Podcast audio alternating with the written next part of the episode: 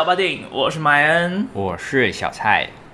今天要来跟大家聊一些好看的女性导演所指导的电影们。没错，也就是上周我们预告的女性导演的专题这样子。最近就是 Me Too 的风潮，不能说风潮，对不起。最近 Me Too 算是在台湾开始在延烧了，延烧当中，嗯、然后也终于台湾的一些女性的议题啊，好像会被拿出来探讨。嗯，那因为也很多人就是讨论过，就是 Me Too 的电影有哪些啊，什么什么之类，所以就想要做出相关的题目，但就不想要只单打 Me Too 这件事情，就是不想要单纯就是找一些跟 Me Too 有关的电影啊，对对对对，不是单纯的讲这个议题，嗯，而是其实在。电影圈就是只要有在关心电影的都会知道，就是女性导演的稀缺，一直以来都是电影业界被常被诟病的一件事情。没错，没错。欧洲有，美国有，亚洲也有，而且亚洲的严重度其实是比较高的。嗯，我稍微去爬梳了一下过去的资料，哎，就有些研究者说，一九八零、一九六零那个年代，女性导演的记录这么少。除了就是业界里面会觉得女性不该担任重职，整个工作群体对女性不友善，就是这些业界里面的问题以外，其实还有另外一个很大的问题点是，那些电影评论者们不愿意去评论女性导演指导的作品。嗯哼，所以女性的作品能不能被看到，或者是一个议题能不能在电影里面被看见，除了创作这个作品跟创作这个作品的生态很重要以外，到底有没有去讨论它，有没有人去看它，也是一件很重要的事情。一个供需法则的问题啦。对，所以就是这次呢，我们就想要从台湾、日本、韩国各选出一个女性导演的作品来聊一聊。我们选出来的这些导演跟作品呢，都是。曾经听过这个人，但可能没看过他的作品，或者是听过这个作品，哎，不知道他背后其实是一个女性导演拍摄的。对对对，所以就会从这三部作品里面呢，去认识这些女性导演以及她背后的故事咯。嗯哼，我们就从台湾的作品开始好了。好，台湾的作品，我们要讲的导演是绝对不可能不知道的。对，刚出生的小朋友可能都会知道的。张艾嘉，Yeah，艾嘉姐有听过名字？有，有知道他是谁吗？有，但是基本上都是知道他是个演员，而不是你会先知道说他是个导演，嗯、不会先知道他是一个幕后人员这样子。嗯嗯嗯，因为他其实最最最最有名的身份确实就是演员，没错。因为她演什么都很厉害，再加上他近年来。蛮支持新锐创作者，所以有很多新导演的作品都可以看到他的身影出现。嗯，像是去年的《灯火阑珊》，就是他饰演女主角演的，虽然剧本有些台词上的问题，但他把它诠释的非常的精湛，因此拿下了最佳女主角奖。不过他其实出道的时间非常非常早。一九七零年代就出道了，嗯，他那个时候就跟就演了很多胡金铨导演啊、李行导演啊，还有那个徐安华导演的作品。胡金铨是最近有那个纪录片很长的那个，对对对对对对对，就是那一个分上下集，去年有入围金马奖最佳纪录片的那一部，没错。嗯，然后他那个时候呢，其实就在片场的活动量很大。他的首部指导作品是一九八一年的某年某月某一日，那其实是某一个导演他的遗作，然后把它接下来拍摄，所以这一部呢，其实他少数不是他自编自导的作品，但不过也是因为这部片，所以就是让他觉得，哎，透过导演这个方式诉说故事，其实是一个有趣的，他会想要尝试的事情。哦，感觉可以最最后再踹踹看这样子。嗯嗯，所以他之后就有很多的作品出现。隔了五年，他的第二部指导作品《最爱》就上映了，而且这部片呢也是他自己编剧的，几乎啦，他自己导的电影都是他自己担任编剧。嗯，这一部呢也就入围了最佳导演跟最佳原著剧本两个金马奖的提名。第二部就有这样的成绩，没错，而且他还是史上第二位获得这个提名的女性导演。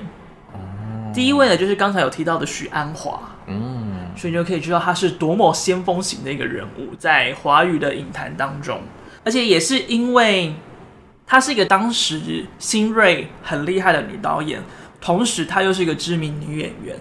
嗯，所以她会带来的关注度其实是高的。啊、那个时候，她就不止指导一些电影啊，主演电影，她其实还有在呃电视圈去指导、监制、协助一些作品在。所以他那个时候其实拉拔了很多人起来，像刘若英就是其中一个。哦，二十三十四十啊，还有我们今天要聊他的作品的相亲相爱、相爱相亲、相爱相亲.也通通都可以看到。那个刘若英在里面的演出，《相爱相亲》有刘若英吗？《相爱相亲》有刘若英啊？啊，什么时候？就是那个她老公不是一直在帮那个人上上那个哦，那个是刘若英，那个是刘若英啊？啊，是哦，对啊，看哪有看不出来啊？看起来很老哎，看起来年龄层很高哎，佳佳的时候年龄层更高啊，可是。就是在佳佳看，就会觉得她可能是就是刻意的放一些白头发，就不会觉得她本身现实就是老成这样子，懂吗？就是但他在相爱相信，就是有一种浑然天成的可能中年妇女感。好，我不敢多说，自己跟刘若英道歉，剪掉，剪掉，剪掉，地球又是剪掉，剪掉。我要说什么去？我真的忘记了，然后还不道歉。好啊，反正他呢，其实也是台湾得过最多金马奖的一个人物。他总共拿下了三座最佳女主角跟一座最佳女配角，哦、但他从来没有拿过最佳导演跟编剧在金马影展上。嗯、而最被大家觉得可惜的，就是今天要聊的这部《相爱相亲》。嗯，他当年可是入围了最佳剧情长片导演。男主角、女主角、女配角、原著剧本跟电影歌曲，哦，故意讲很快这样子，想说太多了，要讲快一点。但是那一年，他虽然入围了这么多，但一项奖项都没有拿到。哦，有哎，在查资料的时候就会看到，他们都说很可惜呀、啊，很遗憾这样子、嗯。而且那个时候，印象中是他担任金马执委主席的最后一届。哦，我不确定有没有记错，但是我记得有这件事情，所以大家就想说他会不会是太客气了，哦、所以就是也就大家就也没有配奖给他，哦，谦虚谦虚这样。对，不过那一年确实很强，嗯，就是那一年的电影还有《大佛普拉斯》哦，《血观音》。摆渡人、目击者，轻松加愉快。就其实那一年的台湾电影是超级强的，嗯，就不管是商业片还是那种文艺类的片都有。对对对，都是做的非常的精彩。所以也只能说那部片上映的时间刚好就是遇到了最难打的一年了，就很可惜这样子。很可惜，嗯，不知道接下来还有没有机会看到张艾嘉执导的电影呢？嗯，抛给他，抛抛 抛给艾嘉姐，抛给艾嘉姐，麻烦你喽。那今天要聊的这部《相爱相亲》是张艾嘉二零一七年的作品，嗯、请问他在讲什么呢？好，《相爱相亲》呢，其实是一个关于三位不同年龄层的女人的爱情故事，这样子。那首先呢，是年近三十的女儿薇薇，她其实就是已经到了适婚的年龄。那她的爱情被过去阴影介入的危机呢，工作也没办法获得她母亲的理解，这样。那母亲也就是惠英，她是一个即将退休的中年女性，她承担着自己母亲过世之后的一切安排，还有跟丈夫之间互相依赖，但好像有一点情感沟通的问题，这样子。那最后一位就是年近九十的姥姥，她孤独生活了几十年，却因为惠英的突然造访，勾起了一段昔日的辛酸恋情。那这个三代女人呢，因为一件事情而产生的交集，却也因此牵扯出不同的生活还有爱情观。哇，没有错耶。嗯，我刚才想说没有扇子，要不要去拿？结果不知道为什么今天团就是这样子。拍手。好，我先去拿。我后面有点没自信。好！我刚才想说没扇子，还是我就。没有啦，没有了，没有是水啦，吓死我了，吓我一跳，我刚才好害怕哦，因为我的运气问题。对，你最近运气很背啦，很背，很 bad，很 bad，很 bad。好的，哎，刚才故事大概讲完了，那你自己喜欢这部作品吗？我弟其实迷你推，第一次出现这个，对 对对，不敢说普普，只好迷你推。不是不是不敢说普普，就是我又觉得他没有到让我觉得很普通。嗯哼，因为其实那时候我在看差不多十十几二十分钟的时候，我就有先跟麦恩讲说，我觉得我好像不太喜欢这部电影。我说感觉太快了吧，十几二十分钟而已耶。对对对，但是我后面看完整个电影，我就会觉得。好喜欢这整个故事，嗯、就是它的剧情也好，剧本也好。就是虽然说我现在还没完全搞懂，因为我觉得现在看完的感觉，一整部电影很像一一个散文嘛，就是一个文学的感觉。嗯嗯嗯嗯、就这三，刚刚我们所说的这三个女人，她们好像互相，就是她们的关系跟理念。有点平行的在往前，但是后面却因为这件事情有开始有了重叠，然后甚至是拥抱在一起。会觉得我自己好像没有很喜欢这部作品的原因，是因为我看前面就不知道为什么觉得这整部电影看起来好老旧。嗯，就是明明是二零一七年的电影，但是光整个镜头或者是它的色彩，然后整个构，哎，没有到构图啦，就是整个看起来的观感，我就觉得怎么好像好像是二二零零。零年就是那附近的电影，也是没那么夸张了，会吗？但是我看起来就是有一种老老的感觉。其实那一个时间点的电影，不知道为什么就很喜欢用比较橙黄橙黄的色调在，譬如说《爱》，嗯，《Love》这部片，你知道吗？不知道。呃，豆岛那个钮承泽的作品，有彭于晏吗？有哦，好像好像有看过，好像有看过。还有一夜台北。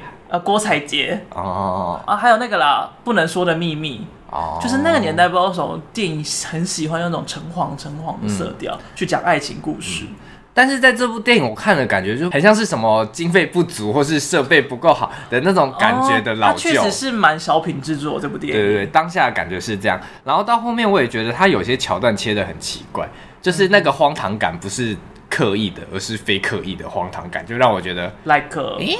他很常可能会一件事情还没讲完，他就立马跳了下一件事情，但是两件事情是没有关联的，但他后面也没有再提起，像是做辣椒酱，突然的做辣椒酱，哦，但是做辣椒酱就是因为他在想念他妈妈啊，嗯，我觉得他有刻意要让你看不太懂他在干嘛，嗯，这三个故事里面的主述者是女儿。哦，所以当他在做辣椒酱的时候，他的女儿就只有讲说。总会这个时间点做啊，然后还就是搞得整家都在那边熏啊，嗯，就他不理解他妈妈的行为，但是他他爸爸讲的那句话才解释了这件事情。啊、你妈妈煮的辣椒酱跟你奶奶煮的一样好吃，哦，就是只有这一句话点出来是他的辣椒酱是跟他跟他奶奶的连接，张艾嘉那个角色跟他妈妈的连接，哦，所以他是透过辣椒酱在思念他的妈妈。不过就是那个辣椒酱场景，就也显示出来他们家庭其实关系没有很好。哦，你看、就是、和睦啦。对啊，你看那个做辣椒，他觉得哦，怎么搞得全家都熏透，然后就把把那厨房门关起来，让妈妈在里面被熏。对啊，我当时也觉得啊，妈妈不不会熏死在里面吧？我想说，哇，好残忍。通常要关门，应该是关自己的房门。对啊，我想说，嗯啊，好。呃，处的不好，反正整体下来看下来，感觉就大概是这样，这样子。嗯、哼你嘞？我自己是小推，没有特别喜欢，嗯、然后也是觉得这三个故事有点松的感觉，就让我联想到就是钮承泽那部《爱》。嗯，所以又会觉得哦，可能也是因为年代的差距，所以造成那个说故事的状态跟习惯的用法的不同。但总体而言，我觉得这个故事是。好看的，没错，我很喜欢，就是他的三个年龄层嘛，嗯、一个就是父母辈，就是张艾嘉饰演的那个，一个是他的女儿，还有他的祖父母，祖父母，嗯，就是三种不同的爱情状态。张艾嘉他演的这一对父母，就是他们的爱情状态就是只剩下责任，没有了爱，嗯哼，所以就是你看，不管是她在跟她女儿沟通啊，或者跟她老公沟通，她几乎都是用。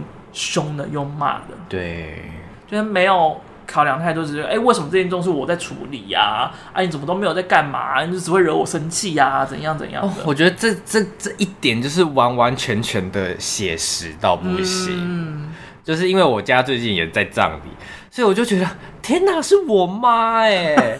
就是就是，我觉得大家都有很多，就是可能被传统仪式或怎么样的被绑住，然后他就会觉得。嗯就是这样啊，为什么你们都不懂？你们为什么要就是像像我爸有可能会觉得说折莲花啊，折累了就就不要再折了嘛，就没有就累了就不要折啊。但是我妈就说。我不折谁折啊？就折到一定数量才可以啊！啊，不折谁折？就是他会，他会因为一些传统，然后把东西就施压在自己身上，但是又觉得大家不懂，他不敢再把东西分散下去给大家。嗯嗯，嗯，就这件事情对我来说，啊、哦，好累哦。对，而且这个令故就是在里面蛮优美的。嗯，他好像某种程度是被道德绑架，然后他好像也是某种程度被这些世俗的观念所绑着，跟这个家庭的责任所绑着。但是，他其实背后有很多自己的委屈在这段关系里面。当然，然后跟他的父母的相处也有委屈，然后这好像是变成是他唯一赎罪，或者是唯一能够再做什么的最后一次机会。嗯嗯，所以就是那个状态就会非常的诡谲跟诡异，然后又非常的很阿杂，让你很难耐在那里里那个状态里面。嗯。但我很喜欢它里面就是有一段就是梦到那个年轻人，然后伸手要打他的手的那个梦，嗯、一直在他的脑海中，然后他想不起来那个是谁。嗯，最后她老公结局的地方，然后载着她开着新车，对，然后谁的谁买的新车啊？你花多少钱呢？啊？嗯、那个老公才淡淡的说：“哦，这就是我们很早以前的，就是愿望啊，就是哎，他说到了做了什么事情之后。”哦，退休之后要一起买一台新车，嗯、然后去兜兜风、啊，对，兜风旅行。那一段就好像在讲他过了这么这么这么这么久，到他退休的那一刻，他终于能够放下他所有身为人母、身为女儿，或者是作为在家庭当中该负的所有责任。嗯，他可以回复到他自己的身份了。嗯，但那个时候他已经忘记自己曾经有这种愿望，有这种很。单纯很纯真的时刻，嗯，然后也是那个时候，他才说，哦，他做了这个梦，他还是想不起来他是谁，然后他现在才想起来了，但是她丈夫年轻时候的样子，嗯，这一段三四十年的工作人生岁月，已经完全把他过去曾经拥有的爱给活活的掩埋住了，嗯，但也幸好有他。就是这么纯真的丈夫在，嗯、就是又把她牵回年轻的时候。对，就是他们的相处，虽然看起来那个爸爸没有什么作为，作嗯、但他其实也算是蛮柔软的，在接住他老婆大部分的情绪跟状态。嗯嗯嗯。父母亲辈的爱情里面，我觉得就是讲的蛮好的东西。嗯。然后祖父母辈，我就觉得哦，最可怜，就他们的爱情只有承诺，没有爱。你有听过 S.H.E 有一首歌叫做《我爱你》吗？没有。那个时候，这支 MV 很轰动的一件事情，就是他把它拍成了一个微电影。哦。然后它里面的故事是那个 MV 导演叫做马怡中，他父亲身边听到一个真实故事。嗯。在一九五零年代的上海，有一对情侣，但是因为一九五零年代那个时候的战争背景，有可能是随着国民政府。迁来台或者什么样的原因，所以男生留在了上海，女生迁到了台湾。嗯、然后他们那个时候就说，等到事情稳定了，女生就会回到上海来找他。哦、然后男生就说他哪里都不会去，就会一直等他。然后他在那个他们那时候都还是学生，他说如果你找不到我，那就来学校找我，我一定会在这里。然后女的就回到台湾，男的就去在上海。然后结果三四十年后过去，女方一直不知道那个男生在哪里，所以她就在台湾结了婚，有了小孩。直到某天，她的小孩才说：“诶，我找到你以前说的那个人了，他还活着。” No. 所以他就得知这件事情之后，他就去上海找他。那个时候，他们他已经变成一个老奶奶了，也都有孙子了。但是这个男的没有结过婚。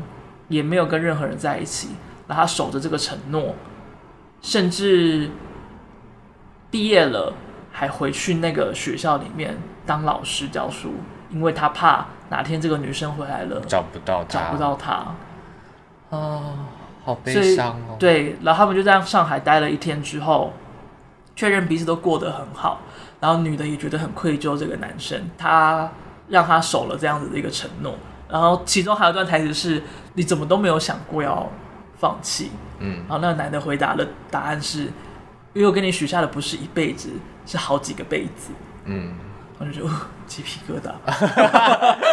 对现在的人哈就比较难想象，真的。所以反正就是那一天，他们确定彼此都过得还不错之后，女方回到了台湾，然后跟她在台湾老公讲说，就是这一切背后的种种，然后她希望他放了他，让他去中国，让他去上海还他。然后那个她台湾的老公也也成全了她，所以他们就离了，然后让她去到上海，跟他们年轻时候的承诺就真在一起。然后这是一个真实故事。但你对于这个故事的想法是什么？就是那个年代，很多人就是为了一个承诺就守着，因为你不像现在一样，你有机会通讯，就是手机很方便。那个时候。嗯加上它是战争时期，嗯，你根本也不知道你写信信会可以寄到哪里，嗯，或者是你就算知道那个信也不一定寄寄得过去，所以他们唯一能够通讯跟了解彼此，就只有那个承诺，所以一个人守着了，但另外一个人没有守。哦，但因为我没看过这个 MV 啦，那这以这个 MV 的观点，他是有点像是比较看好他们最后回去的那一段爱情故事。我觉得他没有要。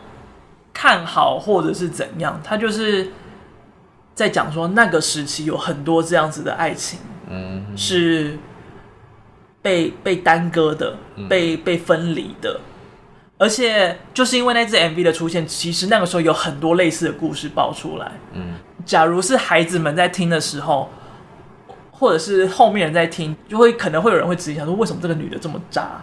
就是你许了那个承诺，但是你又没有要遵守这个承诺，到最后你两边的男的都伤害到了，这样对得起人吗？哦，就感觉这个故事会有很多不同观点的碰撞。对，但就像就像是在那个相亲相爱、相爱相亲里面，就是祖父母辈的这段爱情一样。我们现在这个看的阶段，只要他们不说，我们只能看到就是这个这一个阿公他。结了两次婚，然后一个没有照顾，他就直接把你抛弃在远远的的乡村里面，然后他跟现代的一起死了，所以我想要把他的祖坟迁过来，两个一起拜，有什么好不合理的？但是你不知道在乡下的那个姥姥，她到底守着什么？她到底等着什么？这背后的故事你没有办法知道，你只知道他只是一直在守着这件事情。嗯。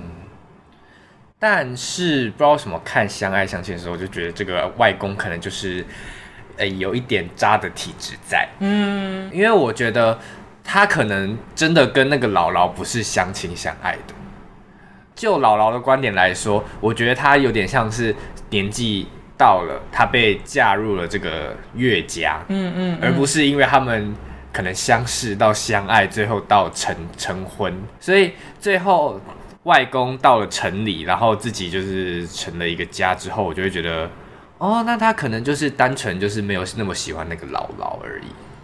但这也就只是一个猜测啊，也说不定有可能是这个阿公他们家以前是比较有钱的家庭，嗯、然后这个姥姥可能是个孤儿或什么之类的，然后他希望能够帮助他，而帮助他的方法可能不能是领养，而是得要用结婚的。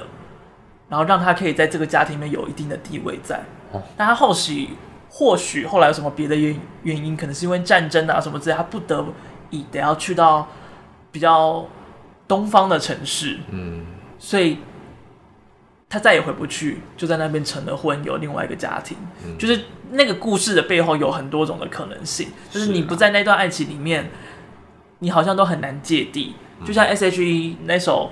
我爱你里面的 MV 一样，就是你从很远观看，你当然也可以觉得那个老太太很渣。是啊，但是假如去用不同的面向看，这其实就是一个所有人都很可怜的故事啊，嗯、好像也没有谁该被救责。嗯，但当这么远远观来看的时候，好像这件事情就就会觉得哦，我们应该找出来这个故事里面谁犯了错。而且我很喜欢就是这段故事里面的。就是也是偏结尾的地方，姥姥不是收到那个阿达阿阿达阿达寄来的照片，嗯、然后不小心湿了，所以他就很小心翼翼的赶快拿拿进来房间，然后想说要用抹布把它擦干净，结果一擦，那个外公的脸就直接毁掉了，嗯、就是因为整个湿掉，所以他一擦，整个纸就破了。我觉得哇，他守了可能九十年，就连唯一一张他最近代的照片都这样子毁了，他们就是注定无缘哎。嗯，就那一幕就觉得哦，好可怜，好哀伤。对啊，守了这么久，一场空。他最后也说他不要了，嗯、让他去吧。嗯。我觉得哦，这真是蛮其中一个最可怜的故事了。嗯嗯。然后这个女儿，也就是三十岁的伟伟，呀，她的爱情就是想要找纯粹的爱，但他知道他只要对应这个现实，嗯，所以他曾经很冲动的想要结婚，但最后没有结。你觉得是故意的呢，还是？你说维维吗？对。那个忘了带他的证件，不是吧？我觉得是哎、欸，是吗？可是他在打包行李的时候，不是有东西掉出来吗？是啊，对啊，所以我觉得，所以我觉得他如果真的当下整个条件都符合的话，凭着他那股冲动，我觉得是他可能是会结的。我觉得他那个时候有点庆幸自己没有结，嗯、或者。更远推，有可能是他就是故意真的没有带到。嗯嗯，那个当下有点像是讲气话，就是觉得，哎、欸，怎么会你还有在照顾别的女生？就是我应该要占有你这样子。嗯嗯嗯。大家后来也知道，就是他们在一起，他不会快乐，其中一个人一定会委曲求全，所以他最后就选择还是放了他走，然后跟他说：“我不会等你，嗯，那你也不要等我，我们就过自己的生活，就有点像是那个。”越来越爱你，拉拉链里面一样的状况，哦，好哀伤哦。对，都是三个偏哀伤的爱情故事，但就可以看到那个历程过来，好像处境都在慢慢变好。嗯，就是也是因为他们互相影响着啦。嗯，可能姥姥影响着微微的爱情观，他看着姥姥这样，他也不想要变成这样。嗯，就我还蛮喜欢他的背景设定，有那个。贞节牌坊哦，就是又显示出过去是那个令故是多么的根深蒂固，而且甚至是因为有这个令故，你会被赞赏，嗯，就是多么瞎的一件事情，嗯，所以我就觉得其实这部片的剧本是蛮厉害的，嗯，就是它好像就简简单单讲三个爱情故事，但它其实讲的是三个世代女性在社会当中的状态跟流变。对。所以那个时候就觉得，哎、欸，其实还蛮好看的啦。嗯，其实蛮推荐的啦。蛮的哦，所以你要改把迷你推改掉。没有，还是迷你推。就是如果你没有不会不比较不像我，就是比较注重外在，而是可能比较会看剧情的那种文学人的话，我觉得很推这样子。嗯。嗯好的，接下来我们搭两个小时的飞机来到日本。OK，OK，OK，OK。哇，好活泼！哇，没有坐过飞机耶！哇，还是你到时候八月跟我去日本呢？啊？好嘞，我也想上班。请假就好啦，有什么难的？啊、没钱，最主要没钱。哦，扯一下就有啦。我，我 这现在才开始上班呢。哦，够啦，到八月呢。我们可以聊到我们的电影吗？我们的本职。好的，日本要讲的导演呢，他叫做荻上直子。嗯，有听过这个名字吗？No No。基本上我跟不假所思，基本上就是。国外导演除非真的非常知名，不然基本上我都不认识。就是会记不得他的名字就对了。对对对，就连就是欧美那种商业大片导的导演，我基本上也都不太熟悉了。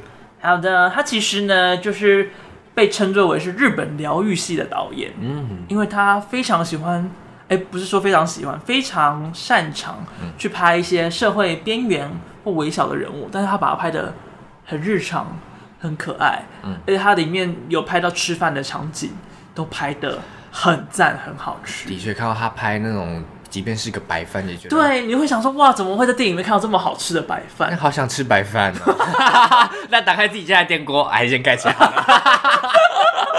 你在你在没有我自己煮的，我自己煮的，哦、我自己煮的。哦，好，还是可能要做过劳之后会比较煮 会煮白饭，怕你煮到妈妈，我整个都怕起来了。毕竟你也知道我们这次的主题啊。哇，我没跳下去，好恐怖啊！好深啊！呃，他二零零四年他执导他的首部作品叫做《吉野理发厅之家》，当时其实在柏林影展获得了不少的关注，拿下了儿童电影特别奖。嗯，不过他最有名的作品是二零零六年的《海鸥食堂》，嗯，就是也是因为这部片，大家才发现哇，怎么可以把这么小的故事，然后这么纯粹，就是没什么饭菜的一个餐桌场景，都可以拍的这么好吃。嗯哼，那个时候其实日常系的电影里面，它其实也带来了蛮大的影响。那个时候呢，这部电影有五百亿日元的票房，五亿还是五百亿啊？五亿，对不起啊，我不知道你给他加个百，好恐怖哦，五亿，国税局再查一下，帮我查一下，不小心把它加一百倍。所以，然后他也是因为这部电影才开始知名。不过我后来发现，他二零一七年有个很屌的电影，嗯，叫做《当他们认真编织时》。嗯哼，这部电影呢，他在讲说，一个妈妈她生下了一个孩子，一个男孩子，但她发现这个男孩子很想要当女生，所以他觉得很抱歉自己没有给这个孩子生了个胸部。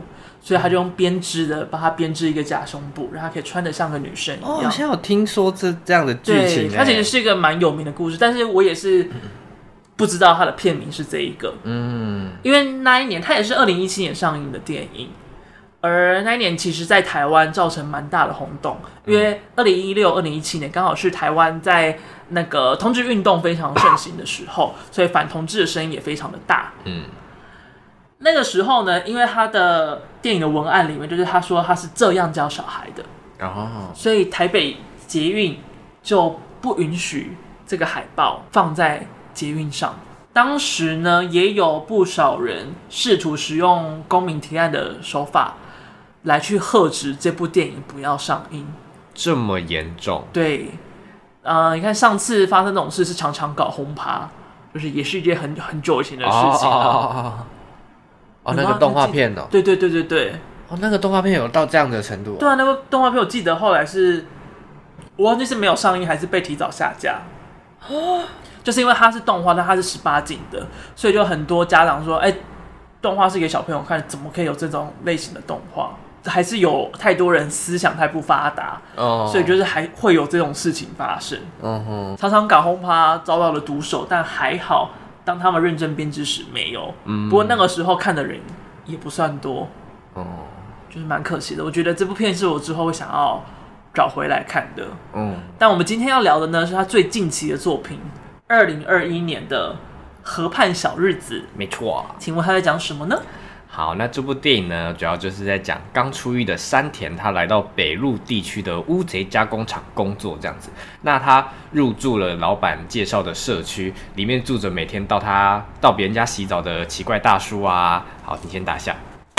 哎呀，等一下，等一下。好，里面住着每天会到别人家洗澡的奇怪大叔，还有一个带着儿子四处推销墓碑的父子档，还有心事重重的女房东。那原本他只想要一个人过活的山田呢，意外的开始与这群人共度了日常，这样子。嗯、好，那你喜欢这部电影吗？我自己小推，小推。呃，比不过到最后三部比起来，你最不喜欢张艾嘉的作品？开始发出奇怪的声音，对对，呃，小小推，就是因为这部电影，这整个就是一个非常疗愈小品的。就他没有特别着重想要谈到哪一个剧情主轴，因为他没有很多类似小主角这样子。嗯嗯，对，但他主要就还是讲就是感受幸福的这一个大主题这样子。哦，你觉得他的大主题是在感受幸福？对，我觉得就是有一些可能像那个怪大叔，或是那个他们会四处卖墓碑，然后会做一些很诡异，就是他们在假装在吃那个美食的行为。嗯，就是这些东西可能在别人看来很怪，但其实你用心感受。如果你身历其身在其中的话，身历其身历其境，就是你你在其中的话，你好像又不会说，就你好像可以称之为那叫做幸福。嗯，就这件事情对我来说是在看完这部电影比较大的感受，这样子。但是因为可能是这这段时间的关系，加上运气有点背，这样子，所以就觉得跟男自己跟男主角有点像吗？可能，所以就正如乌贼厂老板所说的，就是这件事情感受小幸福这件事情要时间久了才会感受得到，嗯、所以我现在可能在那个时间段里面这样子，我在看这整部电影，我都会觉得大家好怪，可能觉得啊，它里面都是在拍怪人，这点是没错、啊，是没错。像我就会觉得那个洗澡大叔就是真的很抠啊，哎、欸。如果是我的话，我我会报警哎、欸，我，我会觉得这个人好恐怖。我也真的觉得很恐怖，而且为什么不把那个就是那个家里的纱窗稍微关一下，就不要让人家进来？他可能也想说，反正都没关系吧。哦，就是他可能也想，他也没什么好抢的啊，他的命也没什么值得的、哦、啊，有人来就多一个人陪，好像也无所谓这样。就是我在看这部电影，我会一直把它拉回现实层面。就是如果我现在立马 right now 遇到这种人，我会以什么样的看法，以什么样的思想去看待他？就是怪，我还会说就是报警，就是不会到报警，那就是拒绝往来，我会锁门这样子。对对对，所以在在看这部电影的时候，感受就比较相对没有那么大。但是再回头过来看，可能跟相爱相亲比，就会觉得好多画面都好美哦，Oh my God！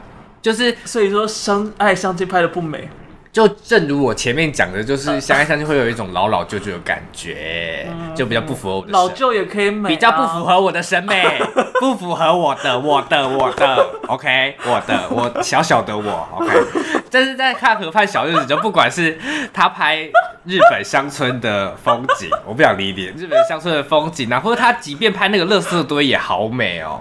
他拍那个小孩堆砌的那个乐色场，哦、我也觉得好美。然后拍那个白饭，我也觉得好美，这样子。对，嗯，对，所以以外观来看，我会觉得它比《小爱相亲》再好一点。那《小爱相亲》的辣椒酱美吗？你呢？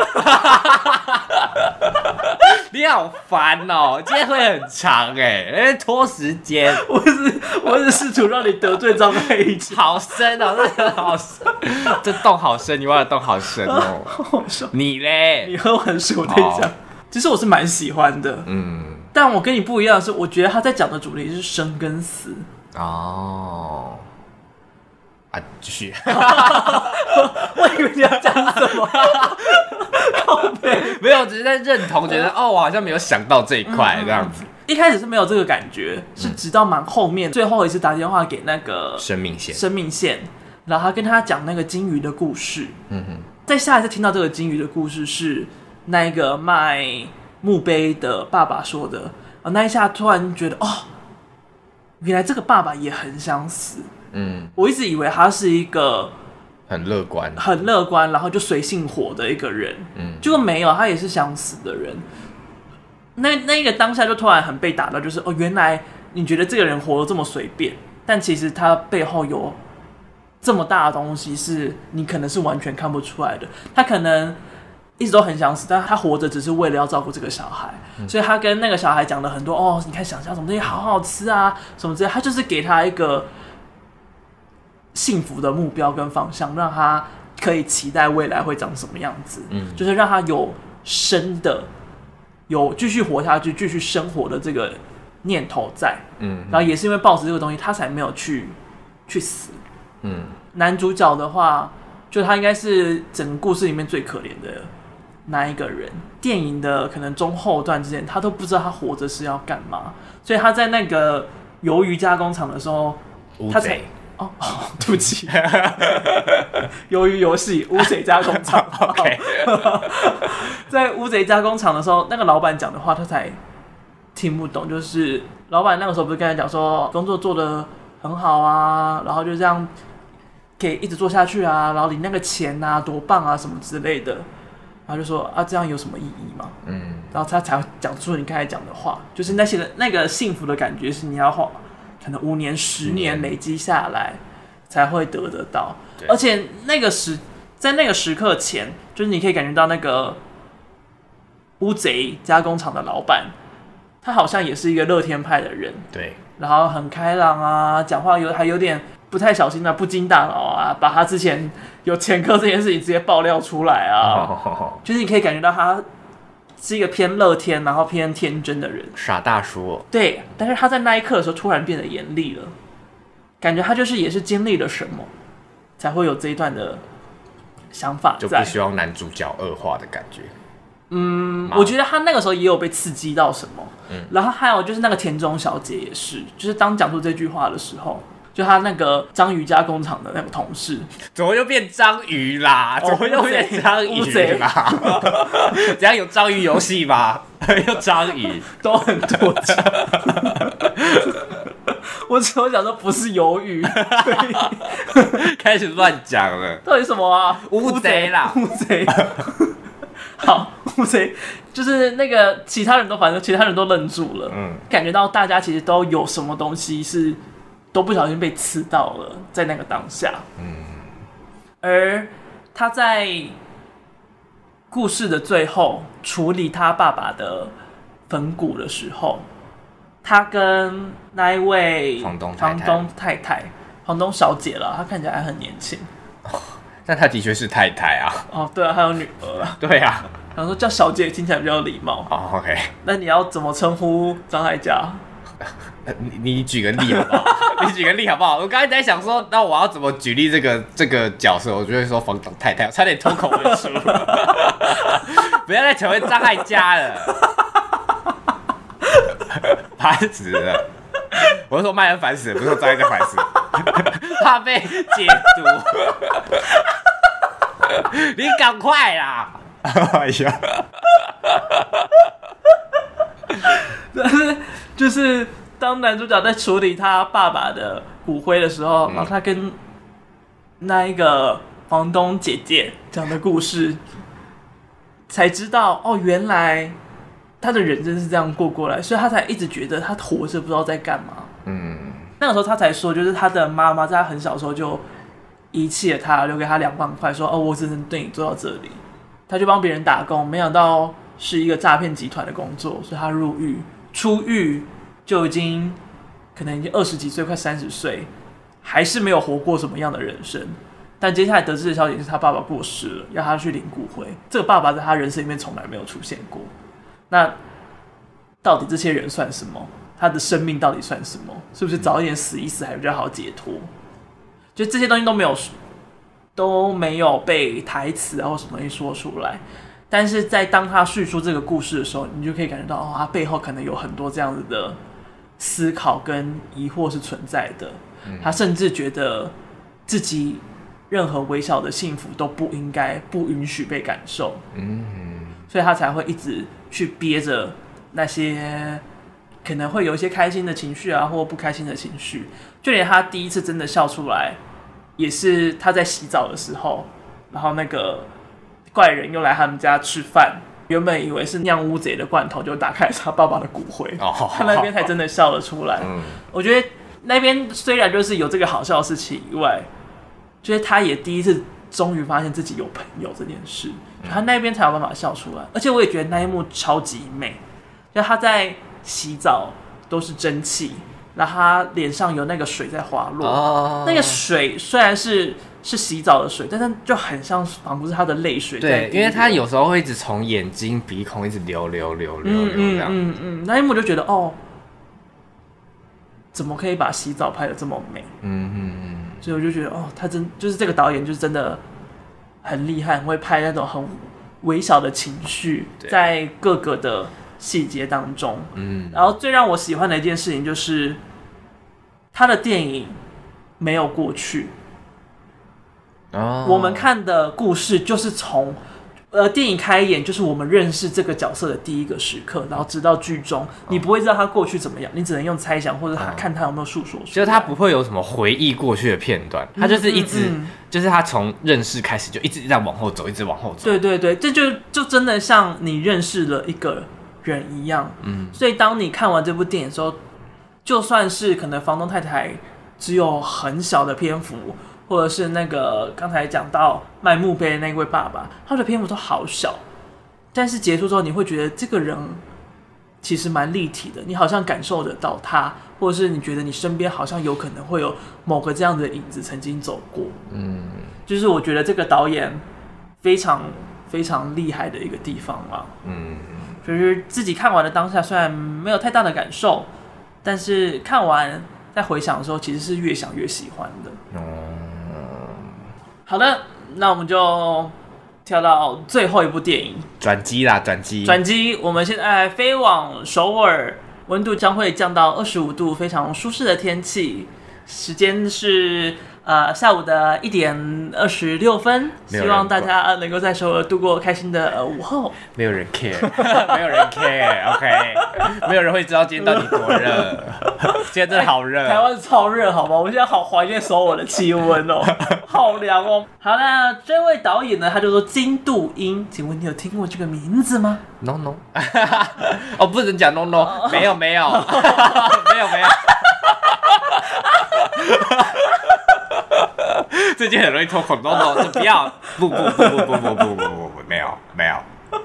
好的，金度英他其实也是一个演员出身，像张艾嘉一样，演而优则导。嗯，他首部作品就是李沧东的《绿洲》哦。其实他在首尔，他在韩国算是蛮有名的一位演员。而二零一九年，他执导他的首部作品。八十二年生的金智英哦，是第一部，他的第一部，那也是很强哦。对，他的第一部可能就是近代女性导演的作品当中票房跟评价最好的一部。嗯，这部电影其实在当时引起了很大的问题。没错，那个时候。因为你知道韩国就是丑女的现象非常的严重嘛，没错，所以很多的男性就说：“哇，这么这么女权的一部作品，怎么可以被拍出来？他在诋毁男性。”对，所以甚至连演出这部电影的女主角郑有美，还因此遭到了死亡威胁。演这种作品是不想要被射死吗？就是社会性死亡哦，我以为是就这样射死啊。反正那时候就是造成了蛮大的。威胁跟恐吓，其实那一阵子，只要是任何有推荐这部电影或者他的原著小说，基本上都会被炮轰一遍。嗯、就是那时候，当时其实蛮多韩国偶像团体的成员，可能 BTS 也有，Red Velvet 也有，就是可能成员推荐了一下小说，大家可以看看，就也是被炮轰的要命。很多人会被删啊，或者是被检举啊，嗯、什么之类，非常夸张的一个程度。对，呃，有些人研究稍微找了一下。可能是因为相对剥夺感的关系，就是在现代的社会，因为其实韩国的社会压力是非常庞大的，嗯，可能更胜日本一些，所以在职场的环境下，男性其实要维持攀升或生存也是一件非常困难的事。但是当这么女权性的一比较在乎女性的一个作品出来的时候，就会有个剥夺感是。为什么有人在关心这样子状态的女生，但没有人在关心这样子状态的男生？嗯，所以那个自己被剥夺，然后自己都已经不好过了，然后好像被贴上了一个加害者的标签，这件事情就会让他们非常的不爽，所以才会那个反抗的声浪这么的严重。嗯，也很不以为然，因为我觉得有些。大多数在阐述议题的电影，不就是正是为了就是阐述各个族群的观点或什么的吗？嗯嗯嗯。如果你要一步一步去抨击，你就是就是没有理由去抨击任何电影。是这样子，没错。对啊。但是我觉得也是因为那个的韩国社会的竞争状态很剧烈，当一个女性的权益先被诉说的时候。那个落后，自己落后的那个感觉，又会带来更强大的压迫感，有种见不得人好的感觉。对，哦、就是有种自己没办法前进，但至少要把别人踩在脚底下。就你凭什么呀？这样子，这学谁的？我不知道。所以那个时候就其实有蛮大的争议跟问题在，不过也是近代就是让女性权益被重视，算是在韩国是一个很先锋的作品。嗯，不过到目前为止。呃，还没有看到金度英有其他的作品存在。嗯、我那时候还想说，啊，这个事件这么严重，还是他被怎么了吗？结果没有啦，没有吧？对不会吧？他还是依然还是韩国的一个演员，然后还是有持续活动当中。但是下一部作品，下一部指导作品什么时候会出来还不知道。嗯、但因为他的呃中文跟英文的采访太少了，所以我查不太到什么资料。嗯，比较可惜一点。 就可能需要有啊韩文好的就是听众朋友帮忙，就是更新一下他最近过得如何。很萨米达，好，안녕하세요。其实韩国的女性导演的稀缺，应该是今天说的三个地方，今天飞的三个地方里面最严重的。对，嗯， 感受得出来。你是不是有稍微查一下台湾女性导演的？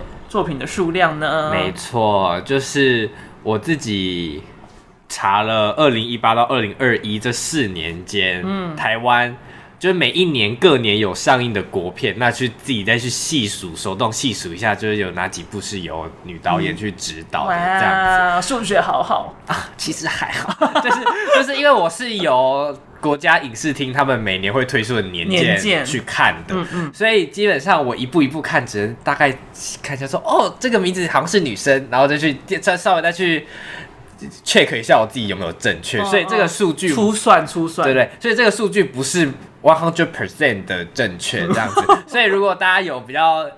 更正确的数据哇的话，就大家欢迎提供这样子，好的，或者指指正这样。对，就是在这四年间呢，就二零一八到二零二一，其实，在台湾的女导演比例最高的就是在二零一九，但也就只有二十四趴。就那一年总共上映了五十三部国片，但是只有十三部是由女导演去做指导，其实还是算是蛮少的。对对对，那其他像二零一八年就是只有十七趴。然后二零二零是二十，二零二一是十九，这样子。这剩余的这三年呢，就是每每一年就是只有九部，所以大概就是平均每年大概会有十部是女性导演导的作品。对，差不多比例的话大概只有两成。对对对，这四年总和就差不多是两成啦，就是总共有一百九十五部国片，就只有四十部是由女导演去指导。然后我们再次飞回了韩国呢，二零二零年虽然因为受到疫情的影响。就是韩国他们当地的电影产量锐减，但是比例上而言，女性电影的创作团队是增加的，oh. 然后甚至是历年来最高，有十三 percent 是由女性导演所指导，四十 percent 的作品是以女性为主角，oh. 所以那个比率呢，已经是他们最高了，但是还是比台湾还低哦，不少，oh. 你就可以知道。那个低的状况其实是蛮严重的。嗯，他们前一年二零一九年上映一百六十九部电影，总共就只有二十二部片是女性导演指导的，所以那个比例很少哎。对，就是就是十十多趴而已，比台湾这四年加起来就是那个比例去算少很多。对，所以就知道在韩国里面这个问题是多么的严重。嗯，但今天要讲的这一个。八十二年生的金智英，其实它就是一个转捩点，嗯，让蛮多不管是投资者啊，或者是电影公司的人啊，都发现，哎，其实女性导演创作出来的作品，不只可以好看，票房还可以很好。像八十二年生的金智英，就是那一年其实票房是数一数二好的一部作品，嗯，虽然有很大的男性在后面攻击着，但他的女性收视大约是占了七成。哦，对，而且不好意思哦，基本上呢，看电影的性别比女性大于男性蛮多的，嗯，所以很多在那边讲屁话的男生根本就没有去看电影，就像台湾人抨击国片一样，就没有看，也在那边唧唧歪歪叫，嗯，嗯，就差不多类似这样的状况，所以才会说哦，男性观众的钱不好赚，女性观众的钱比较好赚。就会有这样的说法出现哦，不知道到底算是礼貌呢，还是不礼貌呢？也算是间接代表自己没有什么涵养。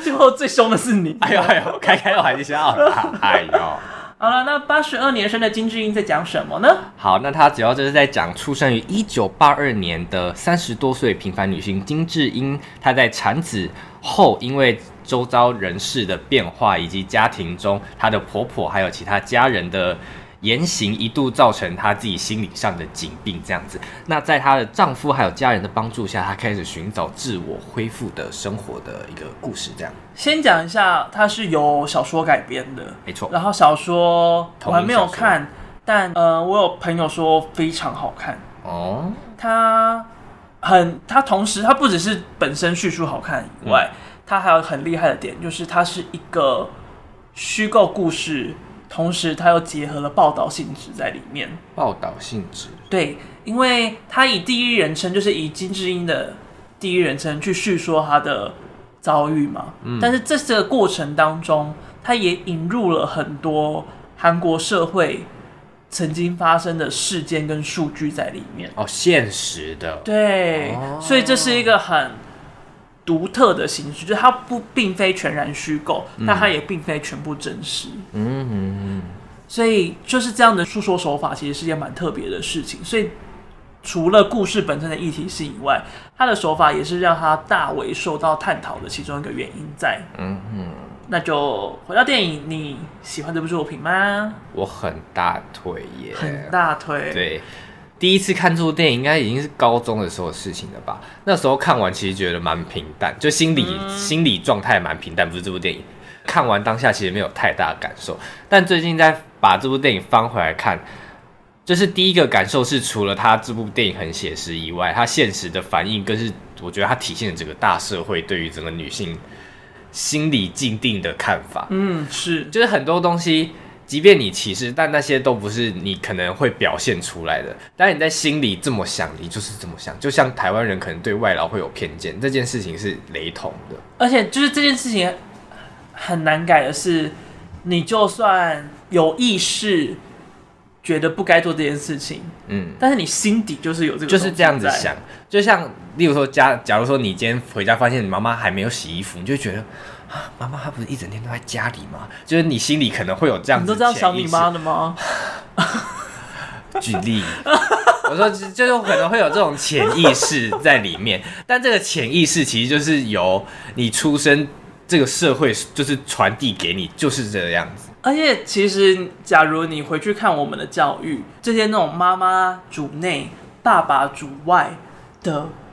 这种既定印象是从课文里面就一直保有着的。嗯，像那个什么天这么黑，风这么大，爸爸怎么还不回家？他就是营造爸爸在外面工作工作很忙的形象。但我觉得你现在就比较好想象啊。假设假设你现在假设老公现在远端上班在家一整天，你能说他很轻松吗？你他叫他远端下班之后，你继续做家事，他 OK 吗？但就是是现在的人。才比较有机会能够感受，嗯、但是已经有多少人活在那个过去，然后有多少人是没有办法能够改变这个想法？因为多少都是已经根深蒂固在那里，而且有多少人甚至是被绑住，就已经觉得好，我就是这样了。嗯，就这是一件多可惜的事情。另外一个观点就是，我觉得他除了讲述很多这个时代下女人的缩影外，我觉得也讲了很多就是大家共同有的忧郁。就是因为他后面也有讲到嘛，后面金智英比较好好转之后，路人不是还是看他带着小孩，然后小孩哭哭闹闹，就说什么小孩好吵哦，嗯嗯、然后什么还可以来这边喝咖啡呀、啊、之类的，就这种话。但金智英就反击了，就说你不知道我的人生经历是如何，你凭什么说我是妈虫？嗯，就妈虫是韩国的用语啦，就是说什么，就是呃家庭主妇在家。花着老公的钱啊，然后还可以在那边无所事事待在家里这样子。对，他就等于是啃食家里钱的一只虫子啊。对对对对对。那我觉得人生经验这件事情真的是很多人可能会忧郁的一件一个起点。嗯，就是正因为没有人理解你的人生经历，所以你那些无法无以名状的忧郁没有办法说出口。对对对，所以那个东西是会越积越大，越积越大。而且就是从各种各种各种的。小地方累积起来的，而且就光是金智英她要带她的小小孩回娘家的时候，嗯，我觉得那边就其实就显示的很出来，就她原本要上厕所，但后来想到厕所可能之前有被人家装过那个监视摄影机，对，所以她就不敢上厕所，嗯，然后她在带小孩的过程当中，别人也会就是知道她的小孩怎么样，说，哎，你的小孩怎么了？他。嗯嗯哦，你要注意哦。虽然那个人很友善，但是我觉得他应该也会觉得，哦，这是难得友善的状况。嗯，假如是那一群就是说他是妈虫的人，他已经被骂爆了。对，就是会有很多就是这种你生活上要很提心吊胆的地方在。光光这种事情，你一天走下来，早就已经累坏了。嗯嗯嗯。然后我觉得这部片很厉害，就是他把这么多微小的事情。通通都点出来了。嗯，这是我觉得他很强的一个地方。而且你就会跟着他一一起累积那些小的负面情绪，你就会觉得，嗯，嗯，嗯啊，就是这样。看完好累哦，真的就会觉得这部是一部很沉重的电影，而且我觉得这也是一部怎么讲，就很令人骄傲，但也很。体现很可悲的一件一个作品啦，就是骄傲的是这部作品的诞生，嗯嗯，但是可悲的是这个社会并没有因为这部作品的出现，就以韩国来讲，就没有因为这部作品出现，那些男人有自省的这个过程，这样子，可能就只能逐渐。对，就慢慢的潜移默化这样。我们可能在十年后再来看看，好有没有什么变化？好，好。你看那个张艾嘉的作品，都是以这样一代一代一代的来，才感觉出来那个变化。嗯、何况是、啊，可能是隔了十五二十年，这样才有一次。嗯，那你呢？我自己是蛮喜欢的，但因为这也是我二刷，就很明显感觉到它的缺点哦，就是它。太切割了，嗯，有很多是现在进行式，但是穿插了又非常多的回忆。对，有时候是她小时候的回忆，有时候是她妈妈的回忆，有时候又是她老公的回忆。嗯，所以其实你看到中间的时候，你会有点忘记前后到底发生了什么。哦，观点就不一样。对，但是那个创伤都是一贯性同一条线，所以不会把你牵扯的太远。对，这是我觉得他。厉害的地方就是，虽然碎，但他有拉出一条主线来，而且即便是二刷，还是会感动到小落泪。哦，尤其是他跟他妈妈对话那一段，Oh my God！你指哪一段？就是他妈妈知道他生病之后，他直接奔回金智英的家嘛，嗯，然后。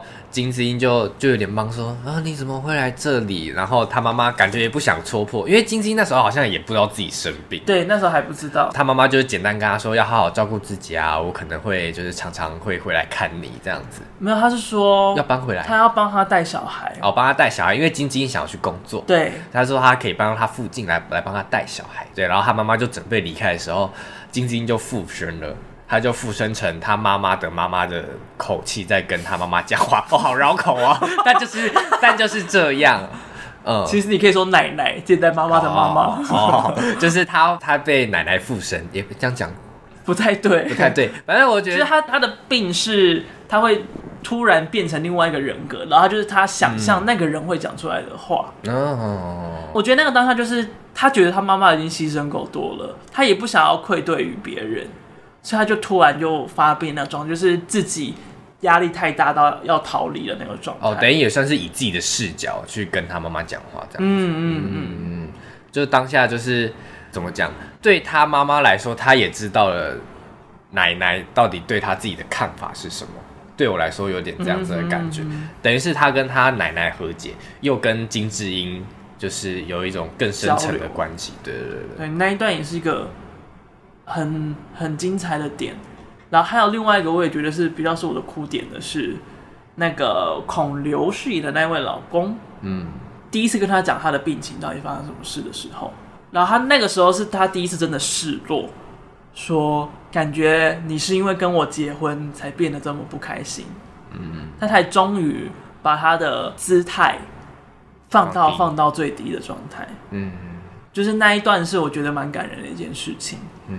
因为我我一直觉得，就是这个角色跟这个演员选的很好，就是他没有要让这个老公成为成为金智英的加害者，而是让这个老公跟他一起度过。但是这个老公就是活得很好，这件事情没有办法被否认。但他这个老公还是一样很努力、很试图的去了解金智英，跟试图解决他们现在遇到的问题。但他以前就是火太好了，所以他从来没有想过就这些问题会发生，就有点像之前那个历史故事里面，惠敬帝何不食肉糜一样的状况。完了，你没听过这个故事？嗯，何不食肉糜就是，呃，你说那个王皇帝说什么吃菜吃不饱，那还那干嘛不吃肉呢？对对对对对。他不知道原来人人世间是没有肉可以吃的。嗯，他说没有米，那就吃肉就好啦，没有吃到米也还好吧。哦，他对于女性生存的想象，差不多是这样子的状况。嗯，所以当就是他的老婆啊，或他的妈妈丢了一些说，在讲什么鬼话，的时候，他才会这么看起来这么可怜，就好像打击很大。我想要做好事啊，怎么会被骂？嗯，的这样子的状态。但就好像是这也是他该经历的事情，毕竟那些话蛮多，还是蛮白目的。哦，像是他们正准备，就是他们他们在床上，然后在讨论到底要不要生小孩这件事情。哦、他说生小孩又不会改变什么。哦，会哦，会哦。他说我会很努力帮你的。哦、我说谁？小孩不是你的吗？对啊，这怎么可以用帮？就是。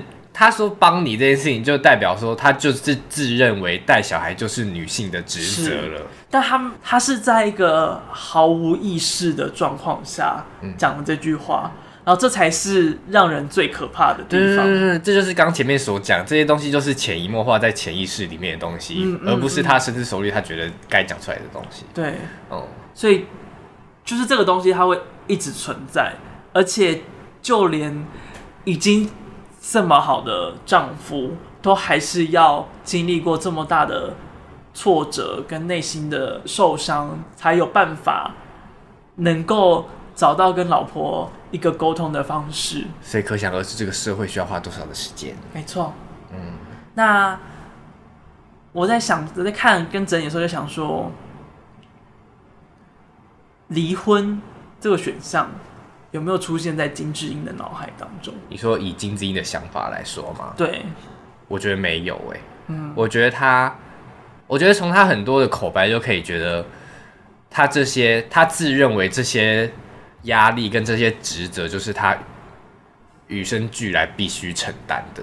嗯，就是从他的对话上来说，我就觉得他好像已经自认说这些东西就是他必须要做的事情，他必须牺牲的事情，这就是他的职责了。嗯，所以他即便是到日落的时候，他觉得啊，怎么好像很有压力？这些事情，他好像就觉得这不是我一个人的事情而已，这好像大家都是这样，大家的模、嗯、模板印出来的东西就是长这样。就是你活着必然就要遇到这件事情，对对对，就是一定要经历这些事情啊。那就可能是只是我抗压力太差吧。那其实就跟她老公的状态一模一样。潜移默化，他就觉得这一切必然是这样，但却没有发现其实里面有些不合理的事情在。嗯，就我最近有看了一个台湾男性协会理事长陈柏伟的采访，就是那个范琪斐访的。嗯，就是也是因为这个 MeToo 事件受访，他就说男性在很多无法沟通跟不能理解的状况的时候，会沿用一些刻板印象的想法。然后这件事情就在这部电影里面其实出现过很多次，嗯，就譬如说那个孔刘饰演的老公，在发现老婆有生病啊，过得不太好的时候，他就觉得要帮他，然后帮他的方法是建议他去看医生，建议他去健身，但都不告诉他问题发生什么事情。然后当他老婆提出一件他想做的事情，他想要去兼职打工的时候，去直接发怒的。拒绝了他，他老婆提出来的想法都是他觉得会有损于这个家的状态。嗯哼，我赚的钱明明就已经这么多了，你干嘛还要兼职那么累？嗯，然后他为什么不跟老婆讲呢？我觉得他也抱持这个，他不想要伤害老婆的心情。对，他从头到尾都是以他的角度来做出发，然后没有真的去想到他老婆需要什么，就是以他脑中那个既定印象该怎么做。那就怎么做，嗯，然后最严重当然是他老爸身上，就是在他公车上面被男高中生骚扰的时候，对，然后就他老爸直接骂说：“哎，怎么裙子这么短？哎，怎么没有注意到有人在那边弄你？他长什么样子？你竟然还不记得？哈，你到底是怎么活的？哈，怎么不小心？哈，啊，就是一直对他凶巴巴。但他爸真的是想要骂他吗？我。觉得可能不是，但是在他爸爸的观念跟他爸爸目前所知，唯一一个可以阻止这件事情发生的，那就是他的女儿要多小心，就是管教他的女儿。所以这个愤怒、这个不甘，反而全都是发现在这个女儿身上。嗯，就反而变成，哎、欸，阿奈家里衰，就是被骚扰的是他，啊，被骂的也是他，没有对症下药。对，嗯，啊，反正。就这样，今天推荐了三位导演以及他们各自很精彩的作品。嗯，虽然张艾嘉那一部小寨子说就是迷你推而已，我要把麦克风关起来。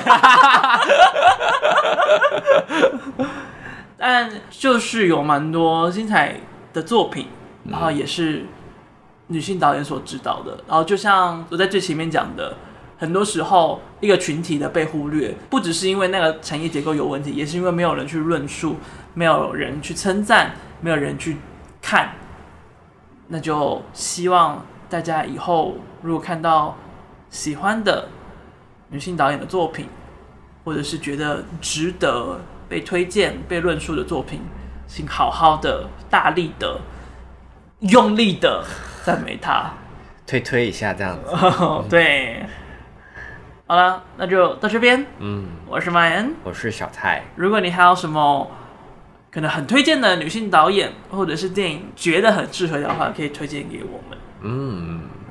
慢慢之后来日方长，可以把它列进去里面做一做。哦，好了，就这样。我是麦恩，我是小蔡。刚才讲过了，对，拜拜，拜拜。